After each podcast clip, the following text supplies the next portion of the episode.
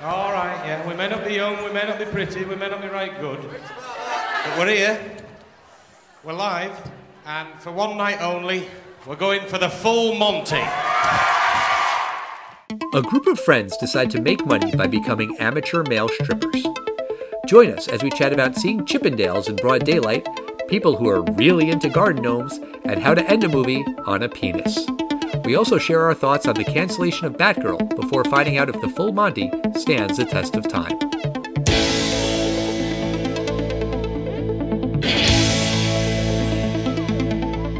It's the test of time. James and Alan have their say. Do the movies you love still hold up today?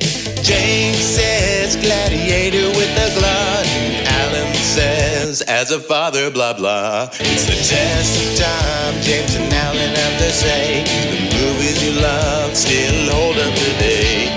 Test of time. James and Alan have their say. The movies you love still hold up today? Hello, everyone, and welcome to the Test of Time podcast. I'm James Brief, and joining me as always is my friend, my buddy, my pal, the director of this show, Alan Noah. Hey, that's me. I am Alan Noah, and today we are going to be talking about the full Monty. And because of the movie we'll be talking about today, we are recording this podcast episode naked. Yes, we are. We actually had our eyes closed, and now we can open our eyes and go. Huh. Huh. Oh. Okay. All right. Well, now we know. So today we're going to talk about that film, The Full Monty. But before we get into that movie, I want to talk about something that it happened a couple weeks ago, and there was a lot of stuff that was going on behind the scenes. I wanted to wait a little bit before we talked about it, and that's the recent cancellation of the film Batgirl. And I'm going to say cancellation as of now because I'm not totally convinced we're never going to see this film, but uh, they've canceled a number of projects. That happens a lot in Hollywood. But what's strange about this one is that they have a nearly completed film, not 100% complete, but a film that they'd apparently spent $90 million on. And instead of spending the rest of the money that they have to complete it, they're just throwing it in the garbage. And as of right now, it's never going to see the light of day. It's funny that you said you wanted to wait a little while to talk about this. I was thinking, I think what you were thinking, which is they're not really gonna shelve this movie. They're gonna walk this back really quickly, and it's gonna be an oops, just kidding, fine, we will put it on HBO Max.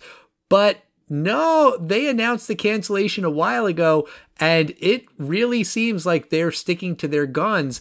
And if they do that, in order to get this tax write down, which I gotta be honest, I don't fully understand exactly what that means, but apparently, in order for that to work, the movie can't ever be released. If they wait a couple years and wait for the hashtag release Batgirl or whatever to start trending, and then they put it out, then they would have to pay like a big tax penalty or whatever, which would kill the whole point of shelving it in the first place. So it seems like this might actually stay buried or not, who knows, but it is baffling when you think about it because they spent so much money on this movie. Like you said, if it's a thing where an executive greenlights a movie and then a new executive comes into a studio and the movie that was greenlit then gets shelved, but like it was only in development or maybe even in pre production,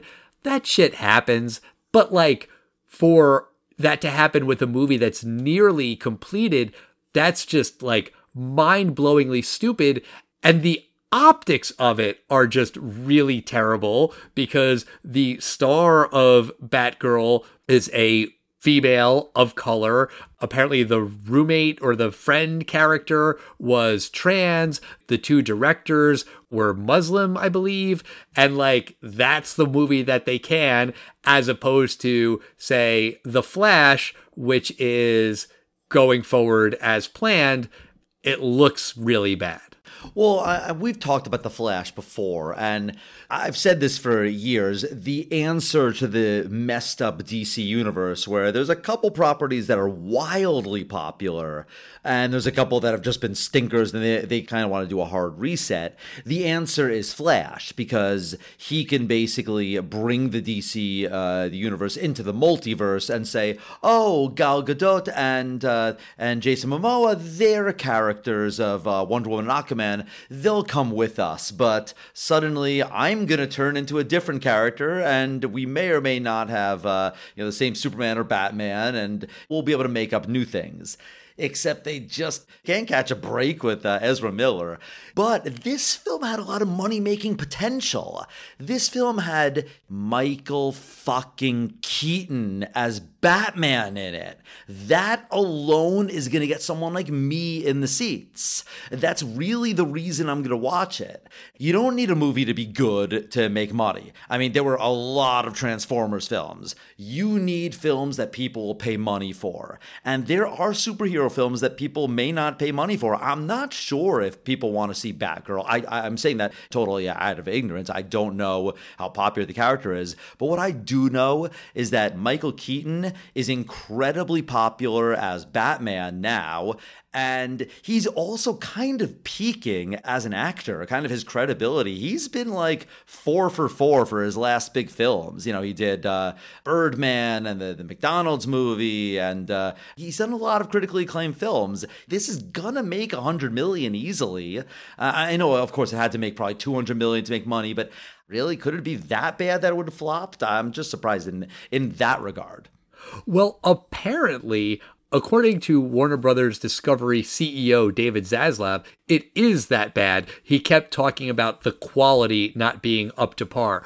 But to your point about it making money, it wasn't supposed to make money. This movie was going straight to HBO Max. So if that was the goal, then you don't need to worry about how many butts it puts in seats and how many tickets you sell because you will generate interest for the movie on the streaming service.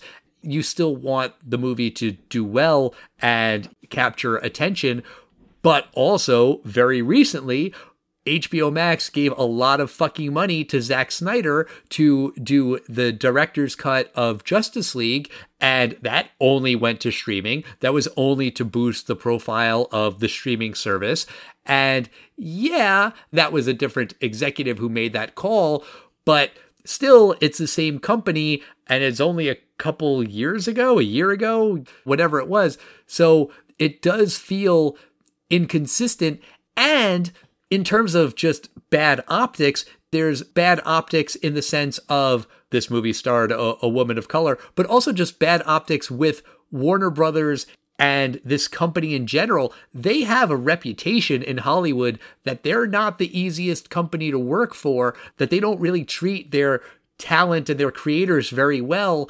And that reputation has been around for a while. And now they are scrapping a nearly finished movie that's not going to earn them brownie points. That's not going to make people want to come to Warner Brothers to make the next Superman movie, Batman movie, whatever it is. That's going to make people want to go and say, eh, I wonder what's going on over at Disney. Another thing that you mentioned about The Flash and that being their way to reset the universe apparently the plan was to do a Crisis on Infinite Earths movie, which was going to be their way of sort of doing what you said, where there used to be this Batman who looks like Michael Keaton, and there's this other Batman that looks like Ben Affleck, but now the real Batman is this one who looks like Robert Pattinson. That was going to be sort of their way of putting all of these different actors and versions of these characters together, and that would have been cool, but there's also this talk of, oh, they're going to do a reset and start over with all of the DC properties. But also, that's not true because they are releasing the Flash movie, and Ezra Miller was in Justice League, and also they're releasing Shazam 2, and they're going to keep moving forward with The Batman with Robert Pattinson, and they're making a new Joker movie, and Peacemaker on HBO is getting a second season. So it's not a hard reset. It's very confusing. It doesn't really seem to make sense. And it's just like bewildering on every level. You know, we don't know what's going on with this actor, uh, Ezra Miller, but the fact is, this movie is not coming out for another year. If you're gonna throw $90 million away on a film, why not instead put 90 million into this film? It's going to take 100 million dollars to redo all the scenes with another actor, but you know, at this point, I think people are really not interested in seeing this film. It's just not looking good, and it's still a year away. Well, the analysis or whatever that I read was saying that the way they can save the Flash is if Ezra Miller apologizes, says that they are sorry for their bad behavior and that they will seek treatment, and then they can release the movie with limited press. And Ezra Miller did put out that statement about their mental health issues and they're seeking treatment and blah, blah, blah, blah, blah. So it seems like that's going to be their way to put that movie out. But if they keep on getting arrested and they keep on having all of these horrific stories about them in the media, yeah, people might just not want to go and see The Flash. My final word about Batgirl is all it takes is a thumb drive. That's really all it takes. I mean, it's not going to be officially released, but there's definitely ways, in my opinion, for this uh, film to be accidentally leaked. Even though officially it probably can't be leaked if they make this uh, tax break. But the story's not done. I, I don't think the story's over. Well, we will have to revisit it then in the future if it takes an interesting turn. But let's talk about The Full Monty. This was a movie that came out in 1997, 25 years ago. I saw it was the anniversary, and I'd never seen this movie, and I'd been curious to see it. Had you seen it before? I did see it. I, I think I saw it on tape. I believe I, I rented it from the library. I don't think I saw this in the theater, but I remember this film coming out. I remember it was one of these films that gets a lot of acclaim and people are really liking it. This film was uh, The Little Engine That Could. Uh, and you're not saying that as a dick joke? I'm not saying that as a dick joke, but okay. uh, the Full Monty, for people that uh, haven't seen this film or it's been a while, it's a British film uh, centered around a character named Gaz. He's a British guy who loses his job at a steel factory, and then he learns on top of that that his ex-wife wants to sue him for child support. So he's in a financial rut, and at the same time, he sees that a male strip show in town is attended by hundreds of paying women. Now that he realizes how much money can be made in a single night of stripping, he decides to recruit a couple of other down and out men to put on their own male striptease act. So there's Gaz's best friend Dave, who's self conscious about his weight. They then recruit their former boss Gerald, since he knows how to dance. There's also Horse, an older gentleman, Lomper, a security guard, and Guy, who's, well, a well endowed guy. And Gaz ensures that their ensemble will be a big hit. You know why, Al? Why? Because they're going to go the full Monty, completely buck naked. Wowzers. So when this movie came out in 1997, it was a pretty big hit, right? So this film, as I said, it, it, was the little film that could. It was budgeted at three and a half million dollars, which makes sense as you watch the film. The film opened on August 15th, 1997, limited, one of those probably, you know, uh, select theaters in New York and Los Angeles. And it opened wide on September 12th, 1997. And it opened at number five with $2.9 million, so almost its entire budget on opening weekend. Uh, number one that weekend was a film called The Game, and we're going to be reviewing that in a few weeks. That is going to be very exciting. I have not seen that film in uh, 25 years or so, and it's going to be uh, real, real exciting to see that again. But this film wound up making $45 million domestically, so 15 times its opening weekend, but it made $257 million worldwide. So good for them, and this was a smash hit. That is a lot of money. I guess Magic Mike was a big hit, however many years later. So there's just uh, an appetite for movies about men taking off their clothes. That is, uh, you know, more of your obvious, very good looking male strippers and the life that they live. But the whole point of this film is that they're not Channing Tatum, they're not Matthew McConaughey. And, right. and it's a lot of kind of dry British humor as well. And not just British humor, but this is some thick, British talking and thick British dialogue. I have to ask yeah. you, Al, like me, did you have to turn on the subtitles? I did. To be fair, I often put the subtitles on when watching a movie for the podcast just because it helps me keep track of the dialogue and I don't always like read them but sometimes I just like to know that they're there and then if the dogs start barking or something I can keep watching but yes in this case for this movie it was a necessity because they have thick accents and they use like a specific dialect. Like the movie takes place in Sheffield in England, and apparently there are words that are really only spoken in Sheffield. Like it's not just, you know, listening to the actors in Harry Potter speak with a British accent, but you understand what all of the words are, except for the made up magic words. Like there is just stuff that you're not going to recognize. And I got this movie on DVD from the library, and there was a special feature about translating English to English, you know, like British English to funny. American English. And honestly, the special feature was pretty boring, and I turned it off after one minute because it was like this woman kind of lecturing. But, um, one thing that she did say that I thought was interesting was that the title of the movie, The Full Monty, they were worried that American audiences weren't going to know what that meant apparently it means like going all the way, like going full throttle or something like that. It's a British equivalent of that. But I wouldn't have known that it meant being naked. Like I know it because this movie taught me that phrase and that's fine. Americans might not be the smartest people in the world, but we can figure some stuff out, you know? Yeah, I'd never heard of the Full Monty, but I thought some of the subtitle things were really funny. They were speaking sometimes different words than were showing up in the subtitles. Like, did you notice that there were some parts where they would say MasterCard and the subtitle would say Barclays card? No, I did not notice that. I think they really filmed it twice. And that was the line that they drew. They're like, no one in America will understand what a Barclays card is. And there was a part where they said that um, the character's wife, uh, she's lost some weight. And she's like, I've lost uh, five pounds. And at the bottom, it says stones of what she's lost. Like, that's what the subtitle is little jokes that you would not understand if you didn't put on the subtitle. There's a part where one of the characters, he's in a little band on the side, and as they sit down, they start playing a song, and the subtitles say they're playing the song The Stripper. You know, that's how subtitles, they will say the title of the song as they're playing. So that's why he laughs at them. Okay, guys, I get it. Like, how were we supposed to know that that song was called The Stripper? Well, you don't need to know that the song is called The Stripper. It just sounds very burlesque. Yes, but it is called The Stripper.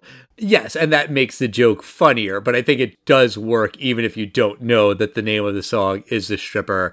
I picked up that nout means nothing and summut means something, which you can kind of get because they sound like those words in American English. I also did like uh, in it. Did you see that as one of the subtitles? Like in it is isn't it?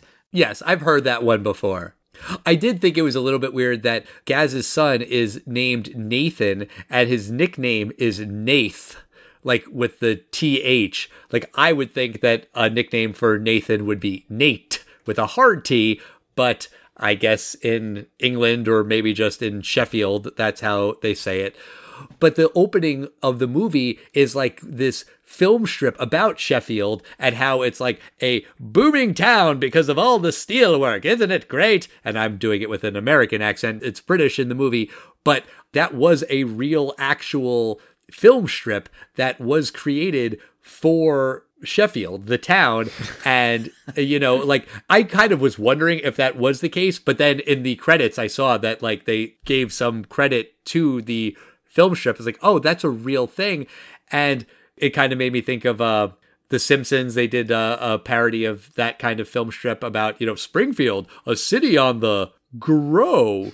and I don't know anything about Sheffield in England, but this idea of this town used to be booming because of the steel mill, and now the economy's bad and all of those people are out of work, that does stand the test of time. You can substitute the name of the town or the name of the industry, but unfortunately, there are lots of places like that in England, in America, around the world, where the town was built around this one factory. Then the factory goes out, and then people are stuck. I think uh, you summarized it perfectly. This city is not a known uh, British city to Americans. It's not London, Liverpool, uh, you know. Go on, name a third. Manchester. I mean, you could just go by, you know, football clubs, but Fair. that's an easy way to do it. But um, that opening uh, film reel is perfect. That's all you need to see. This is a British film, but you know what? You see that thing, you can relate to it. And these are the guys that are down and out and not necessarily losers, but this is not a really, you know, highly employed time. I think it sets the movie up uh, very quickly. Yeah, and they get very quickly into their plan, which is that they are going to strip, and that's how they're going to make money. And Gaz, the lead character, needs money because he is divorced and he needs money for child support. It's not really clear about like why he needs this money and if she can cut him a little bit of slack and how he's going to maintain an income, you know, in order to pay child support regularly because it's not like you just pay child support once, you know, hand her a couple hundred pounds, I guess, and that's it. But whatever. The point is, he needs money. And so he sees a bunch of people lined up outside of a strip club. It's women who are going to see male strippers. It looks like it's broad daylight, which I thought was a little bit weird. Like, when do you see a huge line of women in broad daylight waiting to see male strippers? Honestly, I don't think I've ever seen that at night, but certainly not in the middle of the day. That can't be just a British thing, I'm guessing. Um, no, and I stayed at the uh, Sahara last year when I went to CES, a Consumer Electronics Show. That happens to be the hotel that has Magic Mike Live. And so I will tell you that every night, not in the daytime, every night there are a lot of bachelorette parties that come into the Sahara Hotel for, for that show. But you're right, it's not the kind of thing you probably show at 1 p.m. Um, right. You know, I find it interesting. Um, something you're talking about the the whole plan here that Gaz needs child support, and in an American film, anyone who is behind in child support is instantly a bad guy. They're probably avoiding child support. And this guy, Gaz, he's trying to pay the child support. He really wants to. And this isn't one of those situations where the ex wife wants the child support for Botox or something. No, this is actually like a guy really wants to support his kid and he just doesn't have the money for it. You see him in the beginning trying to like steal a, like a steel bar from this factory to try to get like 20 quid, which is 20 pounds, just to probably tide the wife over for the week uh, least. And yeah, the guy's trying to do something. He's still a loser in that like he has no job and like he doesn't seem to have any like focus. And you're exactly right, Al. Even if he makes a couple grand from this uh, full Monty show, what's he gonna do in six months when the money runs out. Right. And I think that there is a little bit of leaning on tropes that this movie does, where Gaz is just not the kind of guy who has a regular nine to five job. He can't do that with air quotes for whatever reason. And we know that about him and we get it and fine. We don't question it because Gaz's best friend Dave, he eventually does go and get like a regular job working security at the department store. And, you know, that's what he should do. And that's really what Gaz should do. That's what all of them should do. They should find ready work. But Gaz is a get rich quick scheme kind of a guy, and they don't really explain why, but fine, whatever, you get it because you've seen that type of character in movies before. The thing that I thought didn't really make a lot of logical sense was their obsession with Gerald. And Gerald is their former boss at the factory, and they find out that Gerald knows how to dance because he and his wife take dance lessons. So then Gaz and Dave are like, well, we need to get Gerald to join our troupe so he can teach us how to dance so we can do our striptease. And it's like, well, Why though? Why do you need Gerald? Because they clearly don't like Gerald. Gerald was their boss and he was a jerk and hey, you're not my boss anymore. You can't talk to me. Like they have like a fight at the unemployment office. So Gerald is taking a dance class with his wife. That doesn't make him a professional dancer. Hell, go and recruit someone else who's taking that dance class. Maybe the instructor. You know, like they had other options, but they really just seem fixated on Gerald, which I get it from the point of view of the plot. It's nice if you have someone who's an enemy and then becomes a friend. Like, I get that, but it didn't really make a lot of logical sense to me. Um, I, I think that's a fair criticism. I think they could have made it a little more obvious why he needed to be the guy to do it. But I think what they're trying to get at is, like me, I do not have any natural dancing abilities. It's true, Al. Same here. But I can dance if I'm given choreography, and I need someone to teach me how to do it. And these guys need somebody. They know zero people who can dance. And yeah, this guy can barely dance, but I think this is one of these situations where in the land of the blind, the one eyed man is king.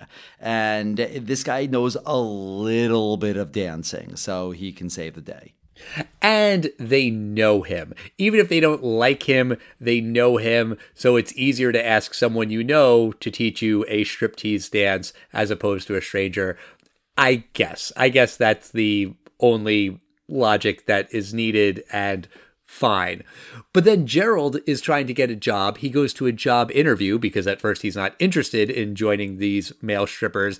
And the way that they sabotage his job interview is they like make these garden gnomes that he has dance outside of the window where Gerald can see them, but behind the interviewers. And then he's distracted by the gnomes. He blows the job interview, and then he has to join their strip club scheme but also why do they need to sabotage his job? Also, why is he that heavily distracted by the gnomes dancing outside? I feel like he should be able to just kind of tune that out and not pay attention and just say what he needs to for the job interview. So my answers to that: one, yes, they are kind of jerks for making him blow the uh, interview, and to their credit, later when he like almost starts crying to them about how like I've been trying to get a job, this is my first interview in like five months, they feel really bad. Uh, I think that at first they were just trying to like get back at their boss a little bit, but they're also being a little bit like, if you get this job, you won't help us, so um, right. we need to sabotage the job. Again, I don't think they realize how big a deal this interview was, but the second thing about how come he was so distracted, these garden gnomes, they're weird, man. I don't get it, but the people that are into garden gnomes are really into garden gnomes. And I think they smash one of them and break it. And yeah. I think that would make someone who's obsessed with garden gnomes really pissed off and like, no, no, they're going to smash my rare garden gnome. And that's what happened. Right. I mean, I don't know that I have anything for or against garden gnomes. I don't really get it. I don't own any. I'm not planning to buy any, but it just seems like a weird thing to collect and be obsessed with. Mm. But hey, no judgment. This is a judgment free zone. You know, there are a couple of uh, things in this film that are not just very British, but it's more that they are so non American. There was one part, I forget which character it is, but he's, uh, he's almost uh, comically suicidal. And one of the characters says, Well, you could shoot yourself. Yeah, but where are you going to find a gun? And I'm like, yeah, that's not really an American problem. Right, right, right, right. Uh, that's Lomper. And I'm not sure that it was totally comical that they were like making the suicide attempt. I thought that they kind of handled it with a amount of seriousness where like yeah, the movie is a comedy, but this guy was so down on his luck, he was going to take his own life. He was trying to kill himself with carbon monoxide poisoning, but like in a field. Does that work? I thought you had to be like in a garage with the door shut. I mean, that's what I learned from Office Space when the guy was trying to kill himself. I mean, I think it'll work. I mean, if you just pump enough carbon monoxide, carbon monoxide bonds to your red blood cells easier than uh, than oxygen. So I think eventually your red blood cells will get saturated with carbon monoxide. So it'll probably slowly kill you. You close the garage, it's probably easier. Um, I still even think that scene is kind of comical. It's dark comedy, but he gets out of the car at one point and then he's like, No, I'm going to run back in. And they just run right after him. The scene ends. And then right after that, they're like, Well, you could shoot yourself. Yeah, but where are you going to get a gun? I do think it is dark comedy. I don't think he's really like, Damn it, I can't fucking find a gun. I guess I can't kill myself. Right, right. I think dark comedy is fair. Also, that character, Lomper, it's later revealed that he and Guy, the character who uh, is well endowed, that's kind of all we know about him, but they have a relationship. They become lovers. And I thought that that was kind of interesting because Gaz seems to be at least a little bit casually homophobic. Like whenever he talks about the Chippendale dancers, he refers to them as poofs, which is British slang for a gay person. And they could have done something there where it's like, oh, he was homophobic, but now he sees that two of his friends are gay and, eh, that's cool, whatever, they're still his friends. They really don't do much with that. I thought that they could have done something else with that. I actually really liked what they did with it because you know what? There's a gay character in here. It's not that big a deal. Let's not make a huge deal of it. Right. I, I like that. Um, another thing that I found that was very striking uh, from a test of time point of view is that in 1997, the actor Mark Addy, he's comically fat. Unfortunately, today, you would not cast him as quote unquote the fat guy. Or the producers would literally tell him, you need to gain like 50 pounds of like comical fat. Like, do not eat protein shakes. We want you to eat uh, McDonald's and sticks of butter. You know, I also wonder if that's a British versus American thing because we do have a big obesity problem in this country. And I don't know if they do in England or not but like the fact that this character is so very fat, but like he's really not. He's like maybe a little chubby. Maybe that's just American standards versus British standards. But also, it's not just that everyone else thinks he's fat, it's that he thinks he's fat. He's very self conscious about the way he looks. And you can be just a little bit overweight or the exact right weight or underweight and still be self conscious about the way you look. So I think that it's fair that someone could be self-conscious, but it is kind of like played for laughs that he is quote unquote the fat one when he's really not that fat. Um, did you recognize that actor from something else? Um, I know Mark Addy eventually was uh, Fred Flintstone. Oh, I didn't know that. I was thinking of him in another role where he was a bit heavier. He was King Robert Baratheon in Game of Thrones. Oh, yes, yes, of course, yeah. So let's talk about the final act in this film. This is not an hour long show. This seems to be like a, five minute dance number. But judging by the people that kind of came, I think they know exactly what they're there for. And this is not supposed to be an hour. Everyone's going to pay 10 or 20 quid just to kind of look at these people and just see what the hell happens. Gaz, he suddenly gets cold feet because he thinks he's going to be dancing in front of a group of women. And it turns out there's a ton of men out there and he thinks they're all there to make fun of them and he thinks his reputation will be ruined and he doesn't want to go out after every everything he's done to make this happen. Again, that kind of struck me as homophobic and I agree that they don't need to make like a huge deal about the two men who are in a relationship, but that could have been the small thing that I was talking about earlier where they hold hands and say, "Listen, some guys are going to see you naked. We've seen guys naked too." But who cares? It doesn't matter. That isn't brilliant writing, but you know what I mean? Like they could have done something with that there.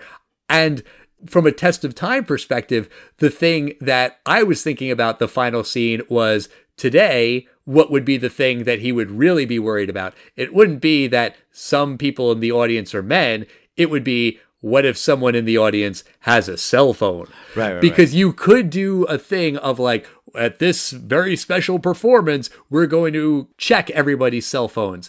But even when they do that at some concert or stand up show or whatever, someone could still sneak in a cell phone. And to me, that would be the thing that Gaz would be worried about today, which they don't talk about then because obviously that wasn't a concern in 1997. Yes. One last thing I want to talk about is the soundtrack in this film. I have to guess that with a $3.5 million budget, I think the fact that they probably had to go really cheap on this soundtrack really worked to its benefit. They use that song Hot Stuff, uh, they use that a lot. And there's a really funny scene when they're all waiting in line uh, in unemployment, which I love what they call unemployment in England. Did you notice that, what they call it? Yeah, Job Club. Job Club. I love that. But you suddenly hear, ah, and you start seeing them like slowly move their pelvises as they're all standing in line. I think the soundtrack works, and I did like that. Yeah, I am not a huge disco fan. That is not my go to genre, but Hot Stuff is just a good disco song. Everybody loves Donna Summer it's one of the songs that even if you don't like disco, that is the kind of song that can make you like tap your foot, which is what happens at Job Club. Also, You Sexy Thing by Hot Chocolate. That is just a great song. I right. mean, no no qualifier, even if you don't like disco, whatever. Like that is just a wonderful, wonderful song. Oh, and uh, you can leave your hat on, which is the song that they strip to, and you know the very last thing that they take off is their hat. Get it? Get it? It all works. That is the final uh, scene of the film. It's a freeze frame as the boys are uh, covering their full Monty with their hats, and then the final frame is them throwing the hats in the audience, revealing from behind. We don't see it as the audience, but the audience in the film, they do get to see the full Monty. I think I had it in my head that the movie going audience sees full frontal nudity, and that's not the case. I guess maybe that helps in terms of the ratings and also probably helps with the actors who maybe don't want to do that. Uh, but for whatever reason, I had that in my head that you do see the six penises at the end of the movie, but no, you just see their butts. Absolutely correct move not to do it. It would be a complete distraction. It would be a distraction if Tom Wilkinson has an enormous penis, you know, like it, it just doesn't work that way. And I don't think that's what the audience should be focused on. It's not what kind of penises they have. It's the fact that they did this and it would not be the right freeze frame to end the film on. Yeah, I think then they would have to do like another scene of like the next day and whatever. I agree. You can't you can't end a movie on on six penises. No, and uh, like a freeze frame and one of those "that's all, folks" as it zooms in on one of them. That would not be the way, not be the way to, uh, to end the film. Oh no! Now I think they should do that. I think that would be really funny, actually. Uh, well, Al, that is how they ended the film. What do you think of 1997's The Full Monty? Does this film stand the test of time? I think that the biggest criticism I can make of this film is that it's all thin. Even you, Dave, the guy who's worried about being too fat. Haha, bad joke. Uh, but what I mean by that is the plot's pretty thin. The characterizations, the motivations, who these people are and why they do what they do, it's all pretty thin. It's pretty predictable. But I think that the movie still does work because it's not a movie about men who are going to be strippers. It's about men who are desperate and willing to do whatever it takes for their families. It's about friendship and these people coming together to do what they have to do and support each other. And, you know, times being tough and people doing what they got to do, that unfortunately stands the test of time and always will, right? Even if there's a economic boom, you know, it's a cycle, things go up and down. So I think that will always stand the test of time.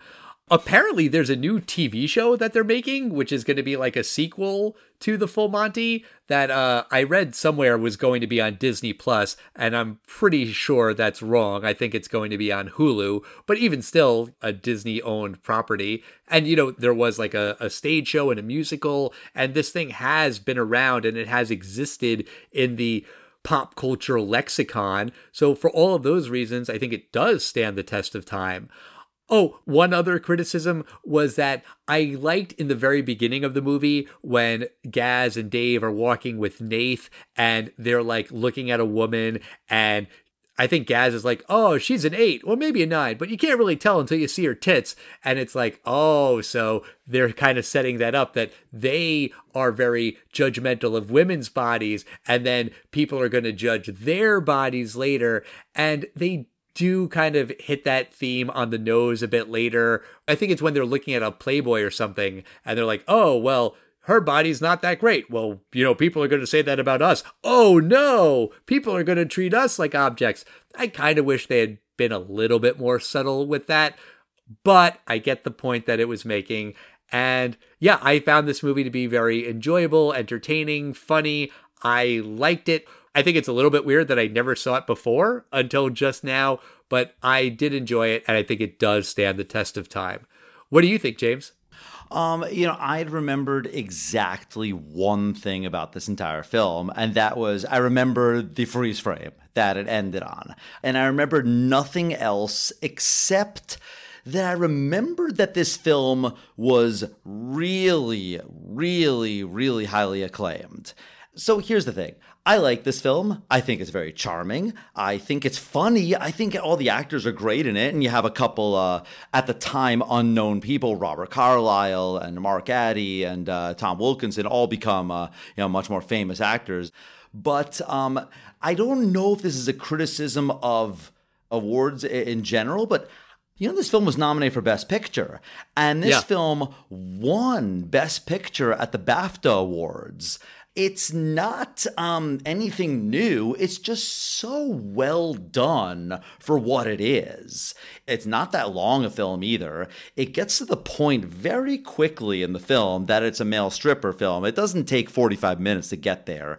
Um, I will say the subtitles were very helpful in the film. That's my only criticism, but that's a criticism as an American. I mean, that's my only criticism. I'm not saying this film should not have been nominated. It, it didn't win Best Picture that year because it was it was up against a couple other big films, uh, Good Will Hunting, As Good as It Gets. Another film that we're going to review at some point, L.A. Confidential. But um, what film did it ultimately lose at? Lose to Al in 1998. Titanic. Exactly. Yeah. So Titanic uh, swept the awards here. That's one of those. It's an honor to be nominated nominations it is charming. It's it's a very nice film, and it totally stands up. It is what it is. Sheffield is not the kind of city that everyone knows, but everyone knows a city that's down and out. And these guys are, you know, they're desperate. It's not like they're doing something illegal. They're they're doing something unconservative and could cause them some embarrassment. But they do what they have to do to get by. It's funny and it's kind of an uplifting film in the end. So I will say that this film does stand the test of time. Was that a dick joke? Uplifting? Uh, it was not meant to be, but it works that way. oh, that's funny. James, I'm really glad we did this podcast episode naked. You know, Al, I'm really glad we've decided to do this podcast. Aw. This movie did make me think of something about nudity and being self conscious about nudity. I'm sorry to bring this up again, but I have spent a lot of time swimming at the Y, you know, training for the triathlon. I had to change in the locker room. And it's kind of like a stereotypical joke about how in those locker rooms there's just old men who just wander around naked. And in my experience, it was kind of true. Like, I go in, I take off my bathing suit, I put on my shorts, and that's it. But there are guys in there who just walk around and they have conversations just naked with their dicks hanging out, and then they'll go to the bathroom and they'll brush their teeth with their dicks hanging out, not wearing a towel or anything. And I found myself somewhat jealous of these guys. Not because of their penises, but just because they were so confident that they just didn't care. Like, I'm not that confident. Like, I'm the kind of guy who's like gonna put the towel around me, change, and leave. You know, so it does require a level of confidence that I think is cool. Like, I don't know that I could do what these guys in the movie do. And I think it's kind of interesting to think about it. That's great. And uh, you could think about it uh, until next week with our new episode. We do have a, new theme song I want to announce that's coming next week. Most of it's the same. And it goes James says gladiator with a gla, and Alan's run a triathlon, blah, blah, blah, blah, blah. Alan's run a triathlon, blah, blah, blah. Hey, Alan, did you run a triathlon? Uh, there's a joke that goes, How do you know someone is a vegetarian? How? Because they never stop telling you. And you could make the exact same joke for how do you know that someone's run a marathon or done a triathlon? Because they never shut up about it. And I am one of those people. But the reality is, do you know what it means when someone jokes about the other person running triathlons? You're always telling me a triathlon. You know what that really means? No, what? That means they're envious that you ran a triathlon. Oh. of course, you ran a triathlon. That's awesome. Next year, we'll do it together. Sure, triathlon. Let's do it. All right. Well, that's going to do it for us this week. Next week, we are going to be talking about The Hitchhiker's Guide to the Galaxy. We're going to be joined by our friend Matt from season 14, Time for a Podcast.